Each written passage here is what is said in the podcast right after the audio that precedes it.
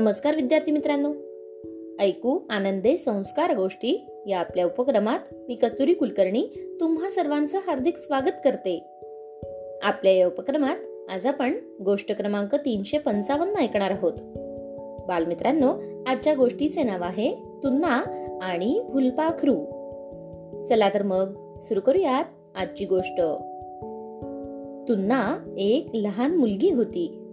अगदी खेळण्याच्या बाहुलीसारखी. संगीत वाजवत असल्यासारखी हसायची. तिचे तिच्या आईवर खूप प्रेम होते. शाळेतून आल्यानंतर ती आई बरोबर मागे पुढे फिरायची. तुन्नाची आई घरची कामे करायची तेव्हा तुन्ना थोडी मदत करत असे. तिच्या घरासमोर काही मोकळी जमीन होती. तुन्नाच्या आईने त्या जमिनीवर अनेक प्रकारची झाडे लावली होती. तुन्नाची आई त्या झाडांना नियमित पाणी देत असे. त्यावेळी तुन्ना देखील फावडीने माती धूळ बाजूला करत असे. तिच्या आईने कधीही भाज्या आणि फळांची कोरडी पाने साले बाहेर फेकलीच नाहीत. तिने त्या एका खड्ड्यात ठेवल्या. काही काळानंतर त्या भाज्या सडतात आणि खतामध्ये बदलतात. नंतर ते झाडांजवळील जमिनीत जोडले जातात. त्यामुळे झाडांना पोषण मिळते. चांगल्या पोषणामुळे तुन्नाच्या बागेची झाडे निरोगी होती. त्यांच्या बागेत अनेक प्रकारची फुले फुलली होती. आईप्रमाणे तुन्ना देखील वनस्पतींच्या प्रेमात पडली. तिनेही एका भांड्यात फुलांच्या रोपाची बी पेरली होती. बिया पेरल्यानंतर तिने दररोज भांड्याला पाणी घालायला सुरुवात केली.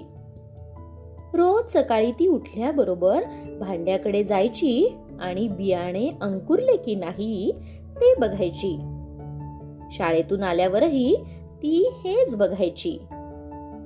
तुम्हाला जास्त वेळ थांबावे लागले नाही मित्रांनो. काही दिवसांनीच भांड्यात लहान रोपे बाहेर आली. ती रोपे पाहून तुन्नाला खूप आनंद झाला.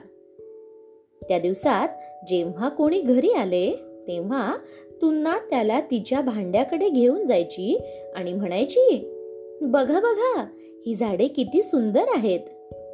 मी त्यांना वाढवले आहे. मी रोज त्यांना पाणी देते. काही दिवसांनी त्यांच्यावर फुले सुद्धा येतील.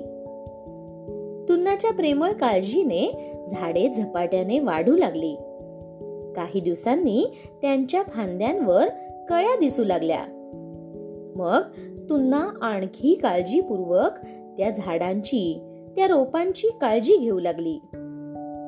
एकदा शाळेला सुट्टी होती. तुन्ना जवळजवळ दिवसभर बागेत तिच्या भांड्याजवळच बसली होती.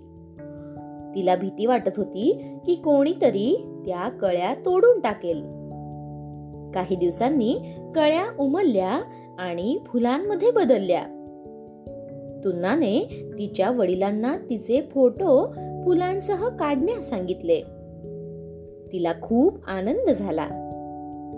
तुन्ना भांड्याजवळ बसली होती तेवढ्यात एक फुलपाखरू उडत आले आणि त्याच्या भांड्यात फुललेल्या फुलावर बसले. फुलाचा रस चोखून फुलपाखरू त्याचे नुकसान करेल असे तुन्नाला वाटले. मग तुन्नाने फुलपाखराला दूर नेले. फुलांवर फुलपाखरू बसू शकणार नाही अशा प्रकारे तिने भांडे एका मोठ्या पिशवीने झाकून टाकले. मग एक दिवस पुन्हा तिच्या भांड्याजवळ बसून गोष्टीचे पुस्तक वाचत होती. तेव्हा तिने ऐकले की तुन्ना तू हे बरोबर केले नाहीस. आपण अशा प्रकारे फुले झाकून ठेवू नयेत. तेव्हा तुन्नाने आजूबाजूला पाहिले. तिला कोणीही दिसत नव्हते. तेवढ्यात आवाज आला. तुन्ना मी निलिमा फुलपाखरू बोलत आहे. मग तुन्नाने ज्या बाजूने आवाज आला होता त्या बाजूला पाहिले. जवळच्या झाडाच्या फांदीवर बसलेली निळी फुलपाखरू पंख फडफडत होती. तुन्ना म्हणाली मी लावलेल्या फुलांचा रस मी तुम्हाला चोखू देणारच नाही. मी त्यांना वाढवण्यासाठी खूप मेहनत घेतली आहे. अग पण आम्ही फुलांचे मित्रच आहोत. आमच्याशिवाय फुले वाढू शकतच नाहीत. आमच्याशिवाय तुझी फुले किती दुःखी आहेत. तुन्ना तुझा माझ्यावर विश्वास नसेल तर फुलांनाच विचार की. ते फुलपाखरू म्हणाले. फुलपाखराचे हे बोलणे ऐकून तुन्नाने फुलांमधून पिशवी उघडली. तुन्ना काही बोलण्याआधीच एक फूल चटकन म्हणाले होय तुन्ना निलिमा फुलपाखरू बरोबर बोलत आहेत. फुलपाखरे आपल्याकडून अन्न घेतात पण त्या बदल्यात परागीभवन करण्यास मदत करतात. परागीकरणाशिवाय फुले बियाणे बनवू शकत नाहीत.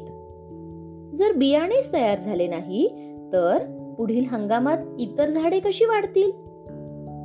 बर असं म्हणत तुन्नाने बॅग पूर्णपणे काढून टाकली.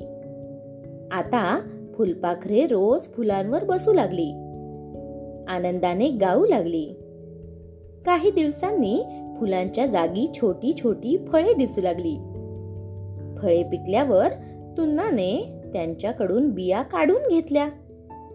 तुन्ना आनंदी होती की पुढील हंगामात ही बियाणे फुलांची रोपे अधिक प्रमाणात वाढवू शकतील. गोष्ट इथे संपली. कशी वाटली गोष्ट मित्रांनो? आवडली ना?